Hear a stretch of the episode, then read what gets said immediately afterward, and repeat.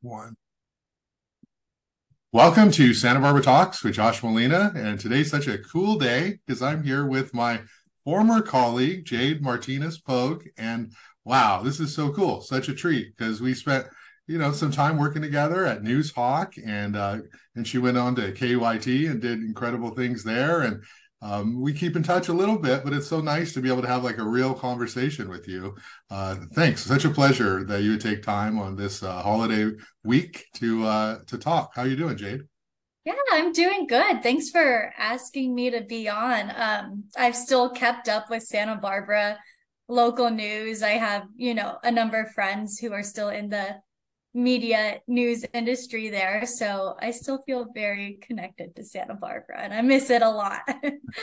oh, yeah. And, uh, you know, we all miss you and your journalism uh, so much too. So uh, this is why it's so cool. I know uh, people are going to want to know what you're up to. So let's let's dive into uh, what you're doing these days. Uh, you are working at Law 360. And so I guess you're covering courts and the legal system and uh, I don't know, corporations and all these things. So maybe help me understand what your your new career is, your new job is. You're still doing journalism, but it's you know kind of this niche focus. What is Law 360, and what are you up to? Yeah, so it's actually um, a pretty interesting organization. So our primary readership is attorneys um, and law firms. So we're writing these legal news analyses and stories, but kind of with the focus on how it impacts lawyers or what it means for the legal industry, um, which was definitely a big transition from working in local news and telling the stories of the community and your neighbors. And now I'm writing for an audience of, you know, lawyers who I don't even think I knew a lawyer before starting this job. Um, Probably but, a good thing. Yeah. Yeah. um, I specifically cover like mergers and acquisitions and private equity. So more of the business side of law. Um, and just for the audience to know, I was a failed econ major in college. So doing this, um, it was a little intimidating jumping in and to be completely transparent it's not the most exciting topic out there you know.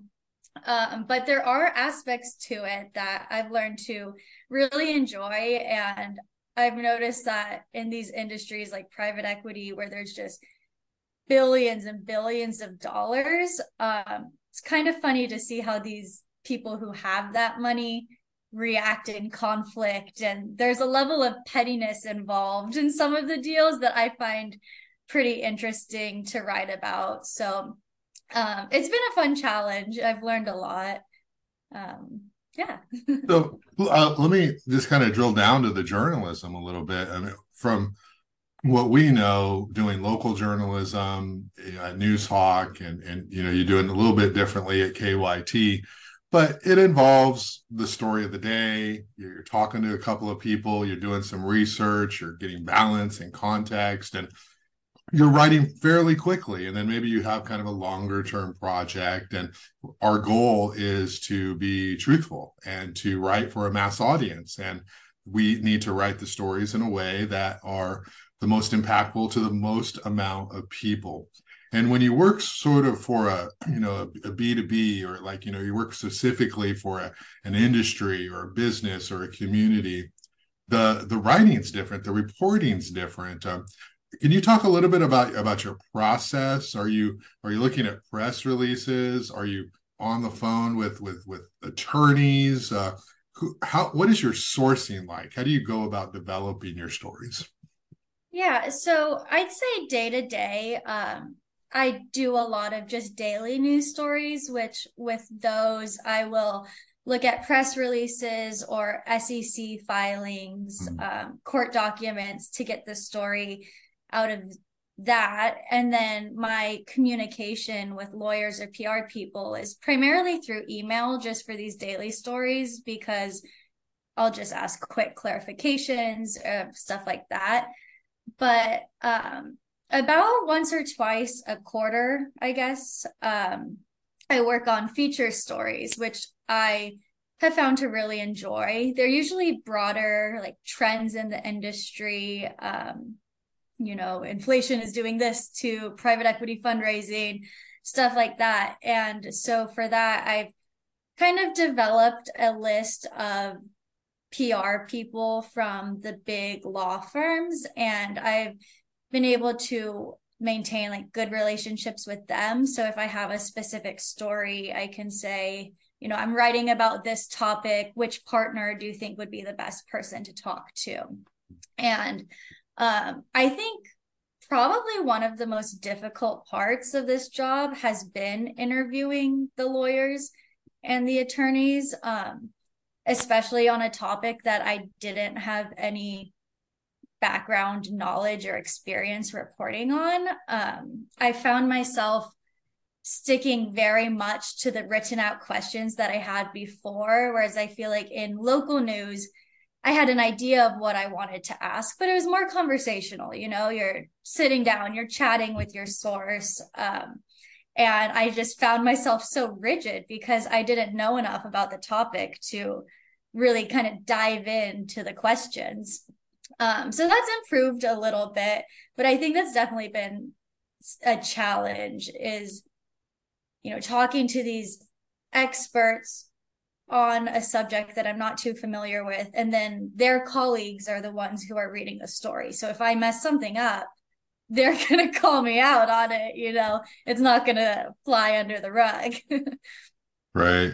And, you know, I, um, when I worked for the San Jose Mercury News, I looked at a few SEC filings because uh, Silicon Valley, you know, mm-hmm. and it, I, it was a lot more business reporting that I did and not sort of like talking to a business and doing a little feature kind of stuff, um, but like digging into how businesses are accountable to their their stockholders mm-hmm. and looking at deep into what's going on in terms of the the corporation and the spending and where the money is going. And those reads are like not easy. I mean you yeah. might as well just pick up a encyclopedia and like try to read it upside down right? It takes yeah. time. Like what is this? Can, can you talk about understanding that world and, and the the amount of time that goes into vocabulary terminology? Because because we know I mean, we take pride in our work you don't want to get on an interview with somebody who's going to talk down to you. And when you're talking to somebody who's in this niche industry, and we're generalists, we're kind of experts on everything for a day, and we move on to the next thing, right? Uh, what is that process like when you first looked at your first filing, SEC, you know, exchange filing? Like, what what is going through your mind, and how do you how do you deal with that? Yeah, it was definitely very intimidating, but I think I was fortunate uh, with the team that I'm on at Law mm. 360. I have a very good boss who was in my role for, I think, at least seven years before he went on to a manager position. So he's been very helpful and like um, just mentoring me and I can, you know, ask, what does private equity mean? And he'll tell me um, stuff like that. But I've done a lot of Googling throughout, and I keep a notebook at my desk. So every time I run into a term or a phrase that I don't recognize or I don't understand, I'll look it up, I'll write it down. So I kind of have like a rolling list of definitions. Yeah. And as I see these terms more and more, I get a bit more comfortable with them. Um, but I think I really just had to like swallow my pride a lot in, in interviews. If a source said something and I didn't understand what it meant, I just have to ask them to explain it. And you know, that's always a little difficult. You don't want to sound like you're dumb or you don't know what you're talking about. But you know, if I don't ask what that means, I'm not going to be able to use the content at all if I don't understand it. So I think that's been a, a kind of challenging task that I've had to learn at this job.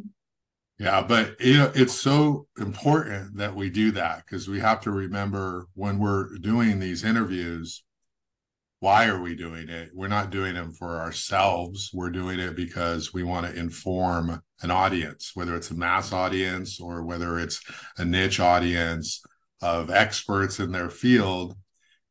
it's our job to explain it and so we're kind of uh, sacrificing you know ourselves a bit by saying explain these terms to me because there's going to be a benefit down the road to your readership and that's why journalists exist. Like if you didn't have journalists you'd have a lot of people who don't understand how things work and therefore they're less empowered to make decisions that affect their lives. If you only have the experts with the knowledge and the information they're the ones who only have the power.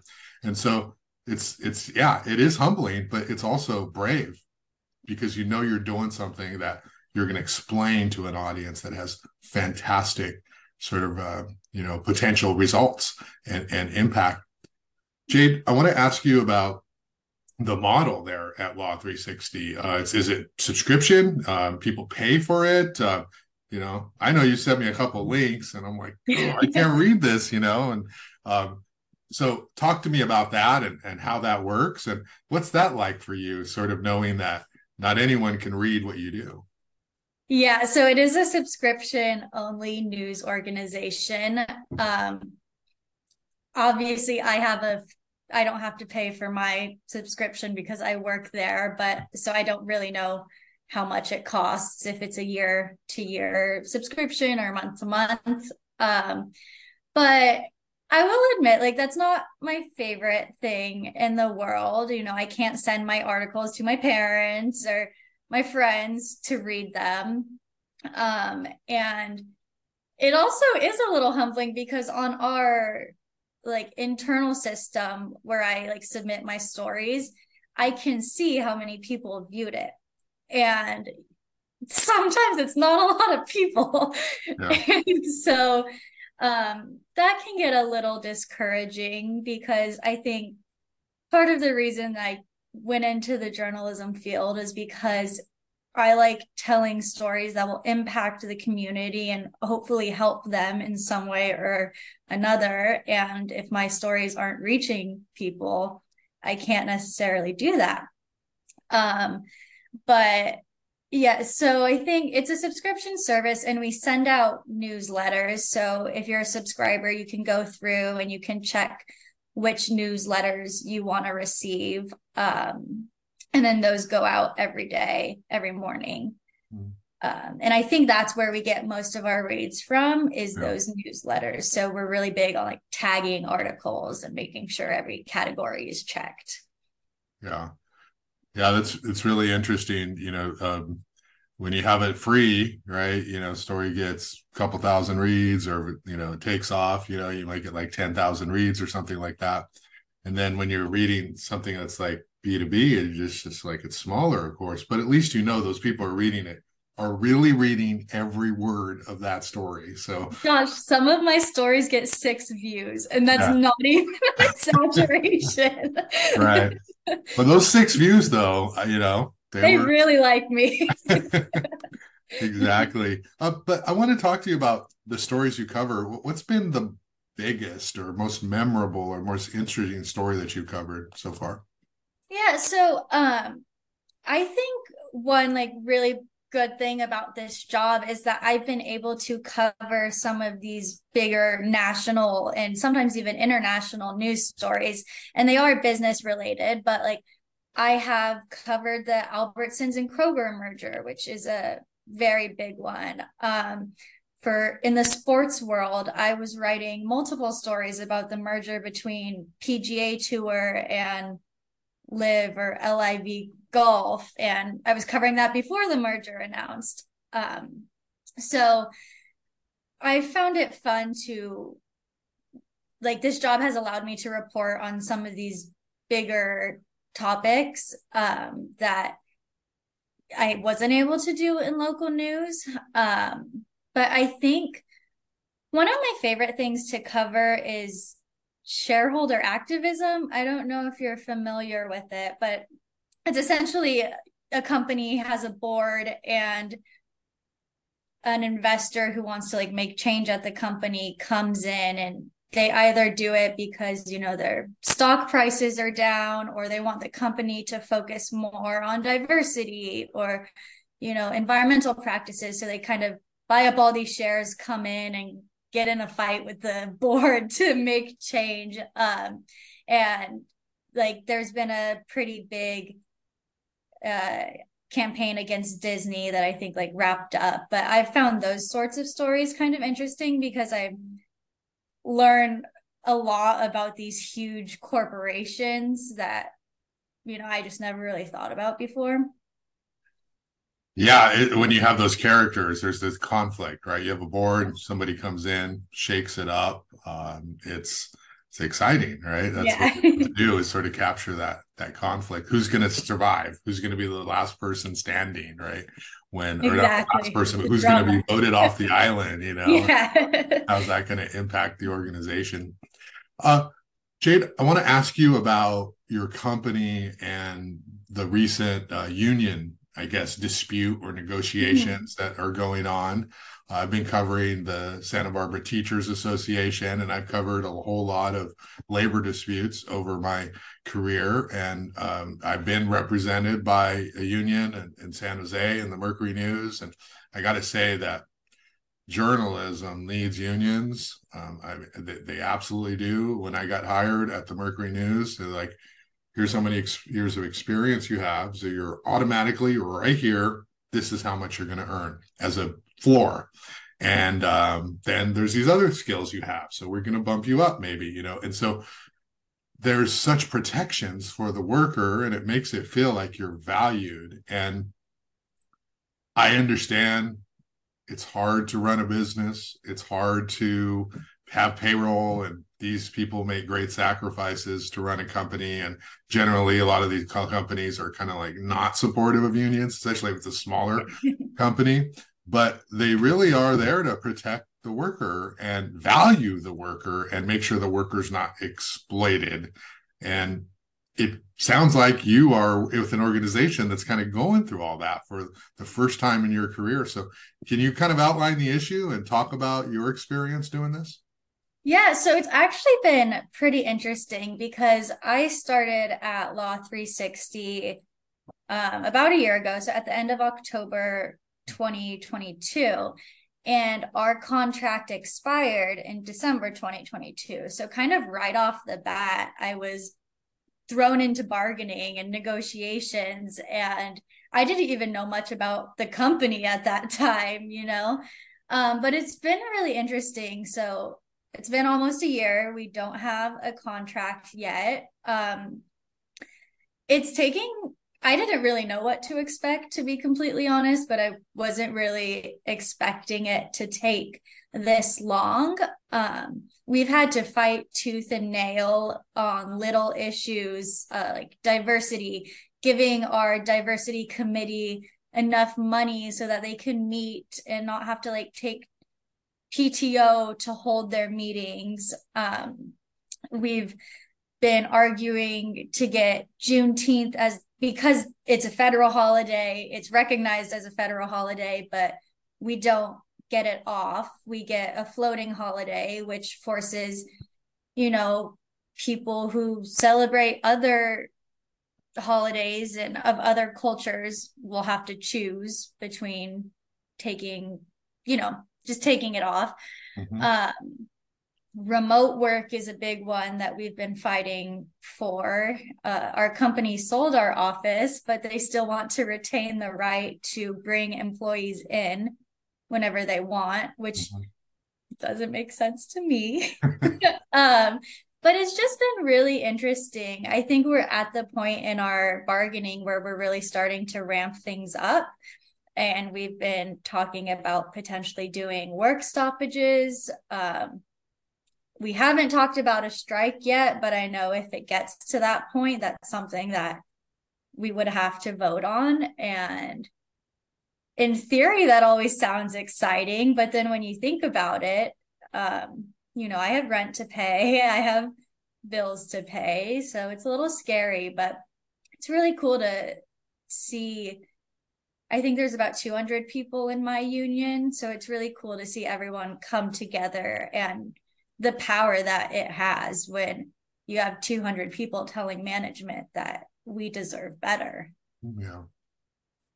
Well, it's such an incredible experience and opportunity for you to go through at this stage of your career because you as a journalist and you'll work for lots of different organizations probably you know over your, your lifetime. Um, you're advocating for people you're advocating for a certain audience in terms of providing them information and you write about these these heroes these people who take these stands and you know these attorneys who take these risks and and there's all these things that are you're writing about about the community and the world and occasionally those things happen to journalism journalists in their own industry and so it's important that you stand up for yourself and stand up for your fellow employees and an organization and be in that battle because no matter what happens at the end you'll be in a better situation. The employees than than than where you started. And it's so important in journalism too because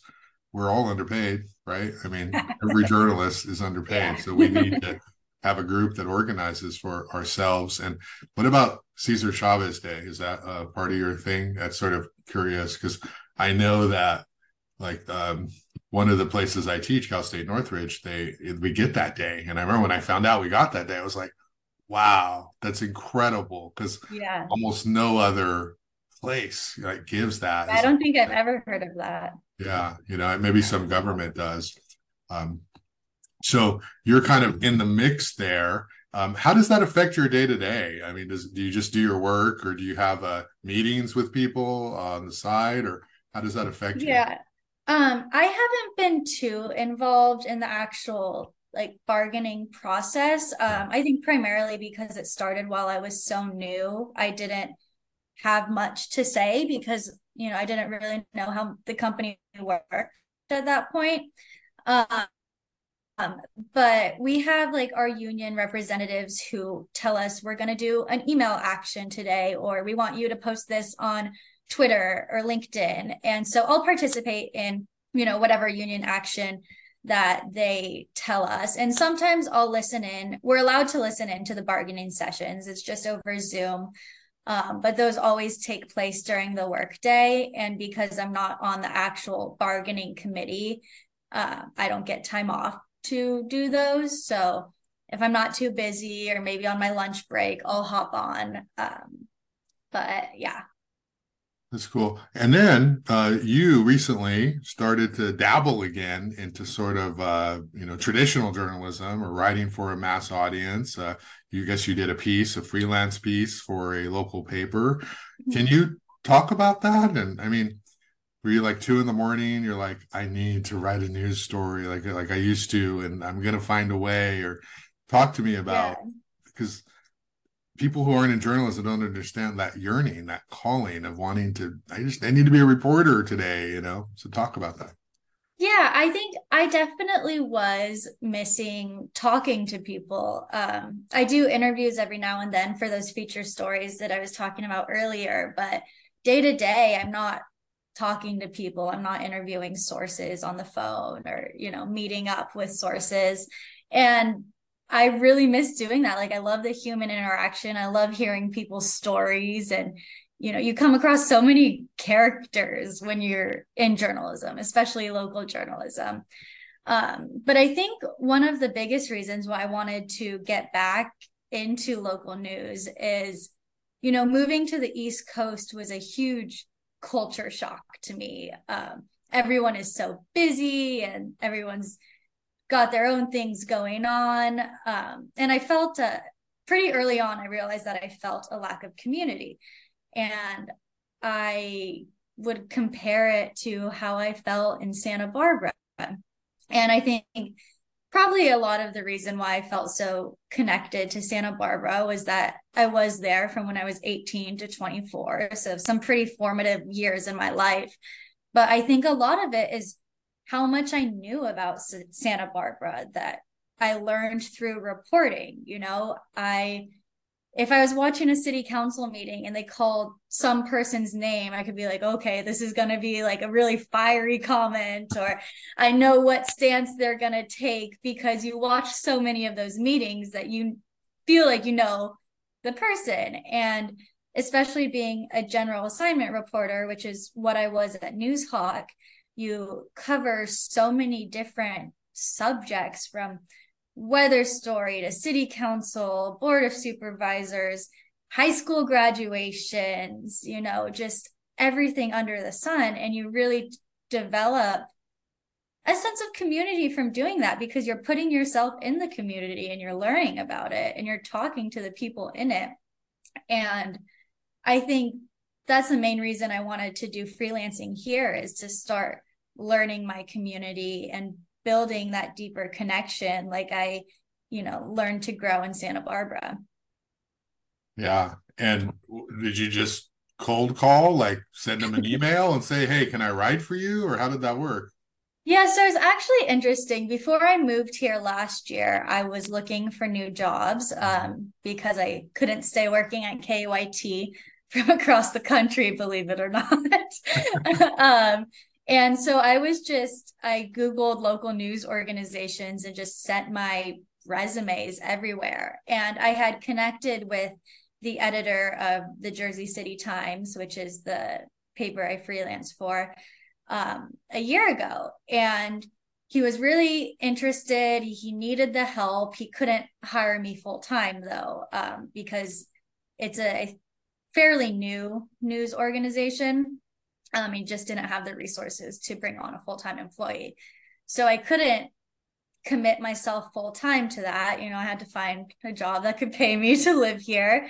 Um, but I've kept a relationship with the editor every now and then. And I recently moved into Jersey City um, before I was in a couple neighborhoods over.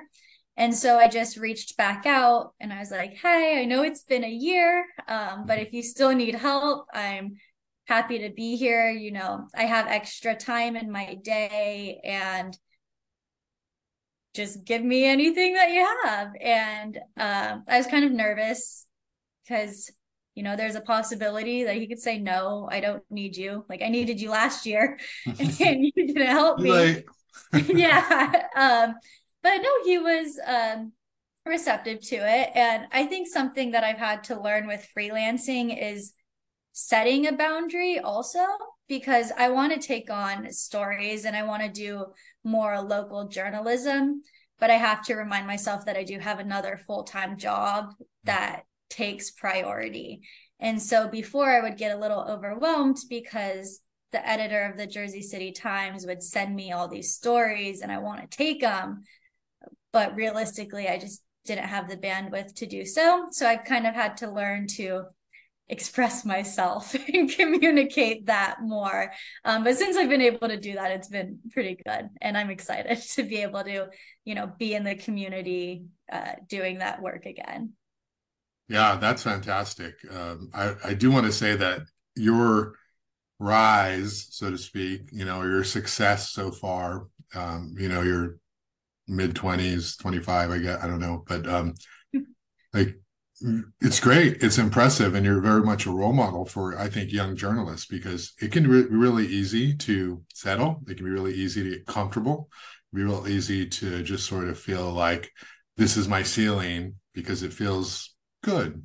But you are aspirational. And i mean that in a in a good way right? You're always thinking like what's what's the next thing? What's the next thing? And i want to get better both to my own personal fulfillment, but also, of course, economically, financially, and just growth and development. And so it's so cool that you are so ambitious because that's the best part of being a journalist and really being a human being is setting goals and trying to achieve them. And eventually you're going to achieve everything you want. And you are not somebody who's like, you know, I'll just stay at Noozhawk forever because it's easy, right? You're like, wow, I, I'm worth more and I want more and I want more experiences and I'm going to go out and and find them. So I think that that's that's awesome. And if we think about like 10 years from now, you know, what, what you're going to be doing, it's going to be amazing, right? We have no clue, you know, if you've done this much already. I want to say, Jade, because I do follow you on Instagram, and I do see your um, your photography, right? It, it, looks like you're living the good life, like the glamorous life in New York, and you know you're you're kind of just in these beautiful backgrounds, backdrops, these incredible settings, and you look really happy. Can you talk about the the lifestyle, the culture of of what it's like to be in New York, New Jersey, the East Coast, and um, obviously it's different than Santa Barbara, but uh, talk about the lifestyle there. Yeah, I it's definitely different than Santa Barbara, um, and I love Santa Barbara, but I think you know, it's just objectively a little bit slower pace of life there. You know, it's a mm-hmm. beach town. Um, and here, I think I mentioned it earlier. And the thing that probably surprised me the most is just how fast the pace of life is. Everyone is busy and everyone's doing their own thing. And I think at first that contributed to my like lack of the sense of community. But also, in a way, I've gained confidence because I realized that no one cares what I'm doing. No one's watching me because everyone is just so like lasered in on whatever's going on and whatever event they have to get to or stuff like that. Um, but what I like about where I'm at right now is I'm in Jersey City. So it's right across the water from Manhattan. It's like a seven minute subway ride to get there. Um, so I can be in that populated, busy area and I can go do things there. But then I can come back and I'd say Jersey City is probably like a mid-sized city. We have skyscrapers, there's lots of restaurants and bars and stuff, but it's not like so compact. Um, and the neighborhood I'm in is like it is a neighborhood. There are a lot of families here, but there are a lot of young people. It's just so diverse. Um, so I I'm really happy with where I am right now, and that I've kind of learned to uh, take the busyness and not fi- see it as like a isolating aspect, but like a way to use it to kind of empower myself. If that makes sense. yeah, well, it, it, it does because you know I grew up in Goleta, Santa Barbara, and even to this day, I always feel like judged. I always feel like people are like kind of you know looking. What are you doing? Who are you? like like I always feel like, and and that's not like an ego thing. I always feel like people are paying attention to me. Like there's something. What's wrong with me? Or why why are people looking at me? Like why do they care?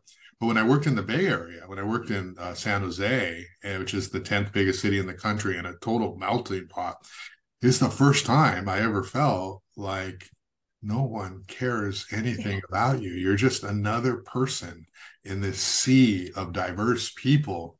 And you would think that would be lonely, but it was actually incredibly empowering because yeah. I felt, yeah, I, I felt like, wow, I can just be me. I don't have to worry what anyone else thinks of me. I can just be me.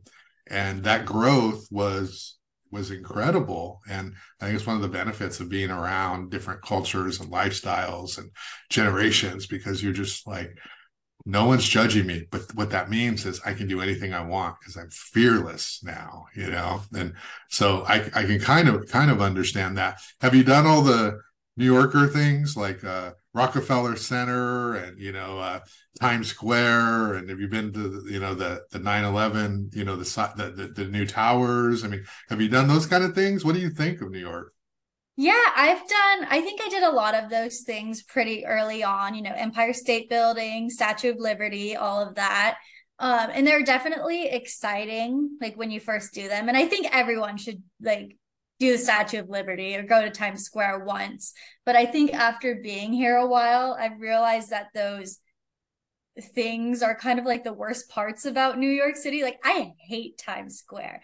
Uh-huh. It is so crowded. It's like hard to walk. It's beautiful. Don't get me wrong. Like it's so cool to see all the billboards and especially like at nighttime. It looks like it's daytime because the lights are just so bright.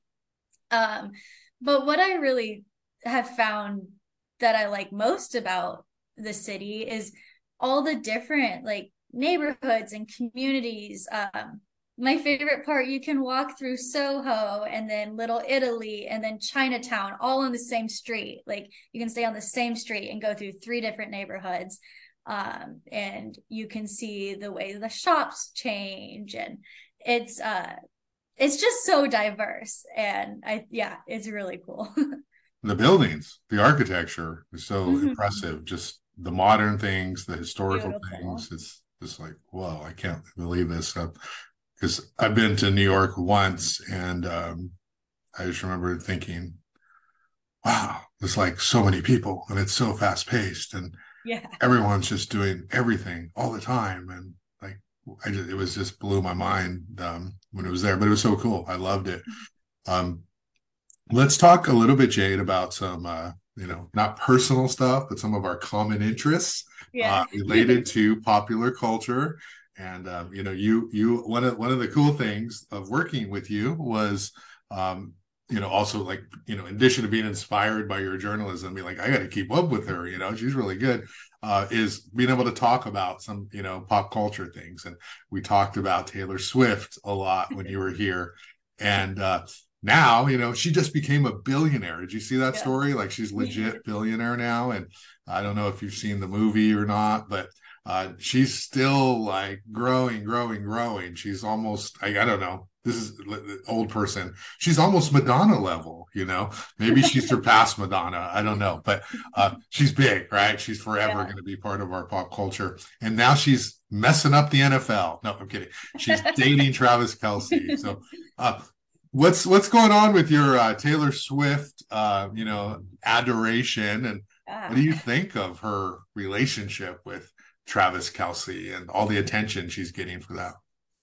Well, I think first off, just to start with, like her fandom or her fame right now is that you know I've been a fan of Taylor Swift since I was in like second grade when she put out her first album, and then as she put out more and more music I always thought like, okay, she's getting more and more popular. Um, but the level of fame that she's risen to right now, like I th- always think she's at the peak of her career and then it explodes even more. Um, I'm sure you saw that. I forget which news organization, but uh, one of like the national news organizations hired a Taylor Swift reporter recently, like to analyze the impacts that she has because like Jade, I just want to know, did you put in your application? Have you already done I that? was going to, I was going to, but you needed a video submission and like that's I'm not that great and my boyfriend refused to film me for that. So um no, but I wanted to. um, but it's just crazy. Like she'll post that it's election day in these states and you'll see voter registration spike in those states. Like the amount of impact she has is like unbelievable. And it's scary kind of. Like i'm a fan and i'm kind of like okay people need to like calm down a little bit. Um, that's a song lyric right there yeah you need to calm down. But i do i really like her relationship with Travis Kelce i think in the past she's stuck to people who are in similar like a similar industry, either in music or film and acting.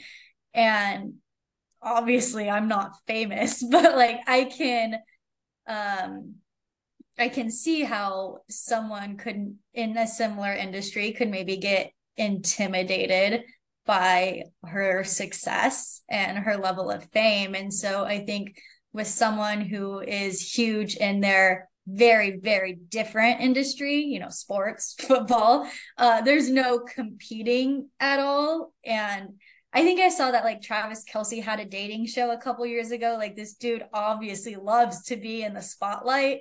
He's not scared of it. And i think like that's the kind of thing that she needs because at her level of fame right now they're really i imagine it's very hard to get privacy. So. yeah so, do you have this sense of like, oh, you know, I'm a real Taylor Swift fan because I I knew her from the beginning and I've been listening to her. Do, do you kind of get bugged? What kind of like how everybody now loves her? Yeah. Um, I don't really care that like, you know, everybody now loves her. I do think that like I'll be a fan till the day I die, but I can admit like I think her newer music is worse than her older music. Um, I think the Red album, like everything after that, uh, with exception maybe like the pandemic albums were really good, mm-hmm. but um, I sometimes like when I see these newer fans who were like, oh, I just heard this new song called You Belong With Me. Like that came out in 2008, like when I was a kid.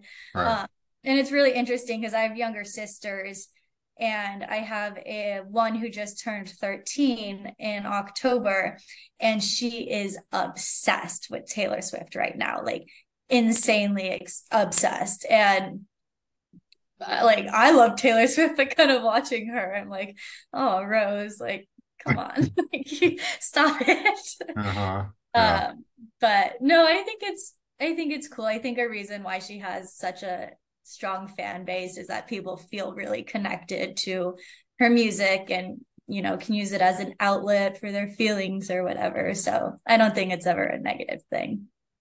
Yeah well she you know she did five nights in uh um la at whatever forgetting the name of the stadium there but the seats 100000 people.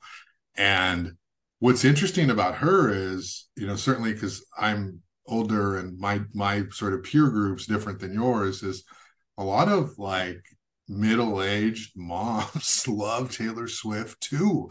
And I think that's like her audience is kind of doubled because my Instagram feed, like every mom around my age who went to take their daughter to the show, I mean, they're dressed up. Like they're like wearing formal wear and they're uh, excited. And so I think Taylor Swift kind of appeals to the moms too, the music. Mm-hmm that's also what's driving this is it's it unites uh, moms and daughters to be able to to sing in the car, you know, or just kind of rock out and, uh, you know, moms and children or whatever. But mostly moms and daughters are bonding over this music and usually don't see that. Usually the music is kind of a, a backlash or different than the parents' music, you know. Uh, my kids will listen to Alanis Morissette and they'll like a few of their songs, but um, I don't think it's the same level of what I enjoy about her. So, so it's sort of interesting. Jade, you have a big trip planned. You're you're going somewhere to watch Taylor Swift. Can you talk about that? yeah, I'm going to Amsterdam to watch Taylor Swift. Um, wow. I couldn't obviously. I would have gone to a show in the US, um, but I couldn't get tickets with the whole Ticketmaster thing. And I didn't really know. I guess you had to sign up for specific dates, and I only signed up for one because I thought I just needed one to get, you know, whatever tickets to the tour. Um, so I wasn't able to get tickets for the US. And so when the European leg was announced, I was like, why not? Um, and I woke up at 2 a.m. to get in the queue for these tickets because it was on Amsterdam time. Um, I didn't even know what tickets I got because the whole page was in Dutch. I just looked for one that was like in my price range and I bought three. I'm going with two of my friends. Um, one of them is Lily Dallow from KUIT. I've heard of her. Yeah. Yeah. um, and so after I got the tickets, I like Google translated the page because I was just trying to go fast, like make sure they were in my cart, make sure I got them. Um, and it turns out I got floor seats. So wow. yeah, I'm really excited. Uh, still have to buy a flight to Amsterdam, which is that'll be expensive. But um yeah, no, I'm excited. I've never been to Amsterdam. Um and it'll be just like a fun fun trip to go see my favorite artist. Yeah, uh, that's so cool. Well, you know, you were reading those SEC, you know, filings, so I'm sure that prepared you for reading the Dutch, you know, website. You're like, I can, yeah. I can figure this out. I know it. Know All what to do. so, um, I do have to say, and I guess this is outing a little bit of private thing, but I want to address it head on. Was uh, Garrett does not is not a Taylor Swift fan, right? Yeah. If you are, how do you navigate, you know, a household where you know there's over Taylor Swift. Yeah, well, I can like listen to it in the car, you know. Uh, uh, we can do that. I think he just um doesn't like to talk about her a lot. and so like you know, I love pop culture. I love entertainment news. I eat it up. So I just have found like other friends to talk about that too when I see, oh, did you see that video of Taylor running to hug Travis at the Argentina show? You know, he just doesn't care about that. I feel it's very understandable. right.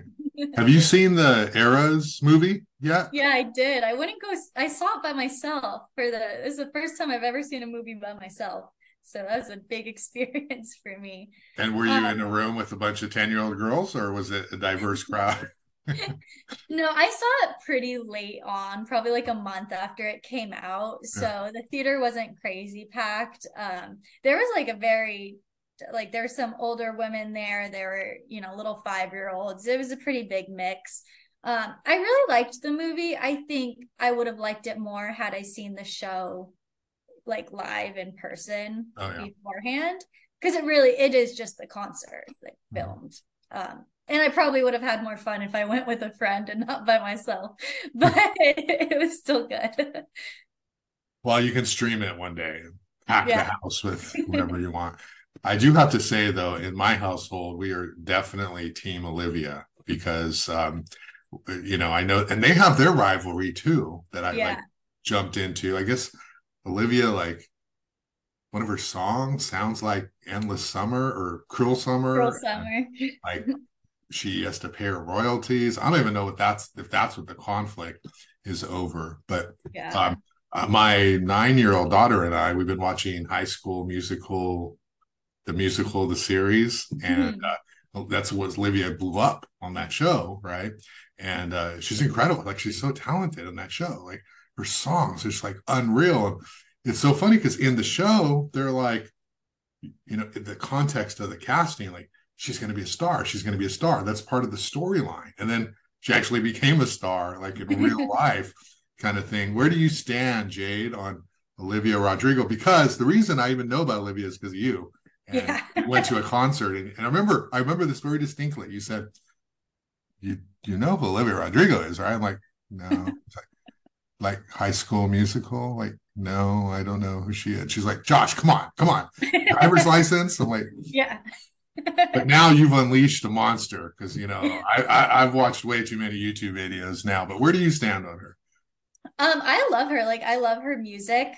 I do think that maybe like I loved her first album, but I think with her second one, um, if I was like a couple years younger, it probably would have resonated with me more.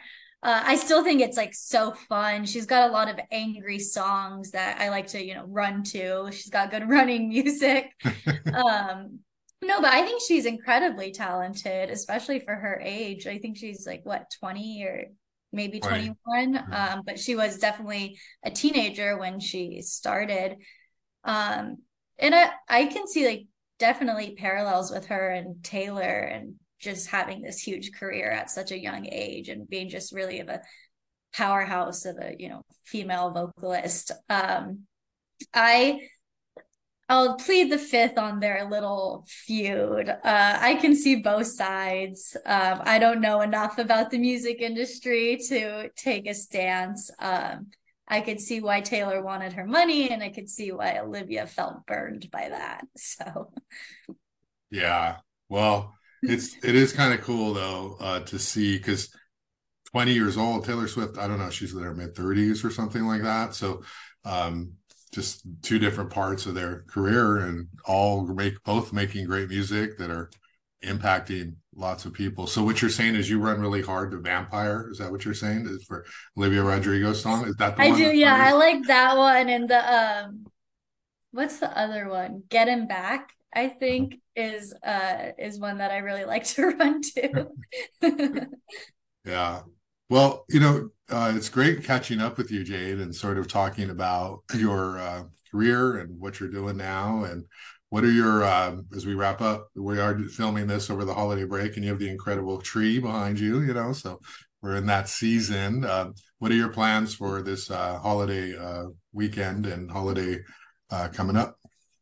Yeah, so uh, I think Garrett and I are going to go try and watch the Macy's Thanksgiving Day Parade in person tomorrow, which is so cool because grew up watching it on TV. Um, I don't really know what to expect, but I'm expecting cold and crowded. But um, I think that's probably one of those other things that you have to do at least once if you're living here. Um, and Garrett has family in Connecticut, so we're just gonna take the train over. It's like an hour and a half train ride. Um, I make my famous mac and cheese. It's very well loved, so I'll be doing contributing that for Thanksgiving. is there anything in the mac and cheese, or is it just the mac and cheese? Um, it's like it's a baked mac and cheese with like panko on top that you get oh. all like golden brown. Um, it's always a hit. awesome. Yeah. Well, always a pleasure. And it's about one year since you've been there. So it's perfect timing to, to check in and have a conversation with you. And again, you know, you're doing fantastic um, and, and you're a role model, inspirational. You're doing exactly what you uh, want to do and taking advantage of life and opportunities. And it's so cool to watch your career grow and develop. Although we, I, I will say right now, I miss you at Noozhawk for sure, but uh, that's the way it goes. You're doing bigger and better things. So, so I might be back someday. Yes, yes, and who knows? You know, maybe I'll still be around. I don't know. but anyway, thanks a lot, Jade Martinez Pogue. Uh, appreciate your time. Thank you.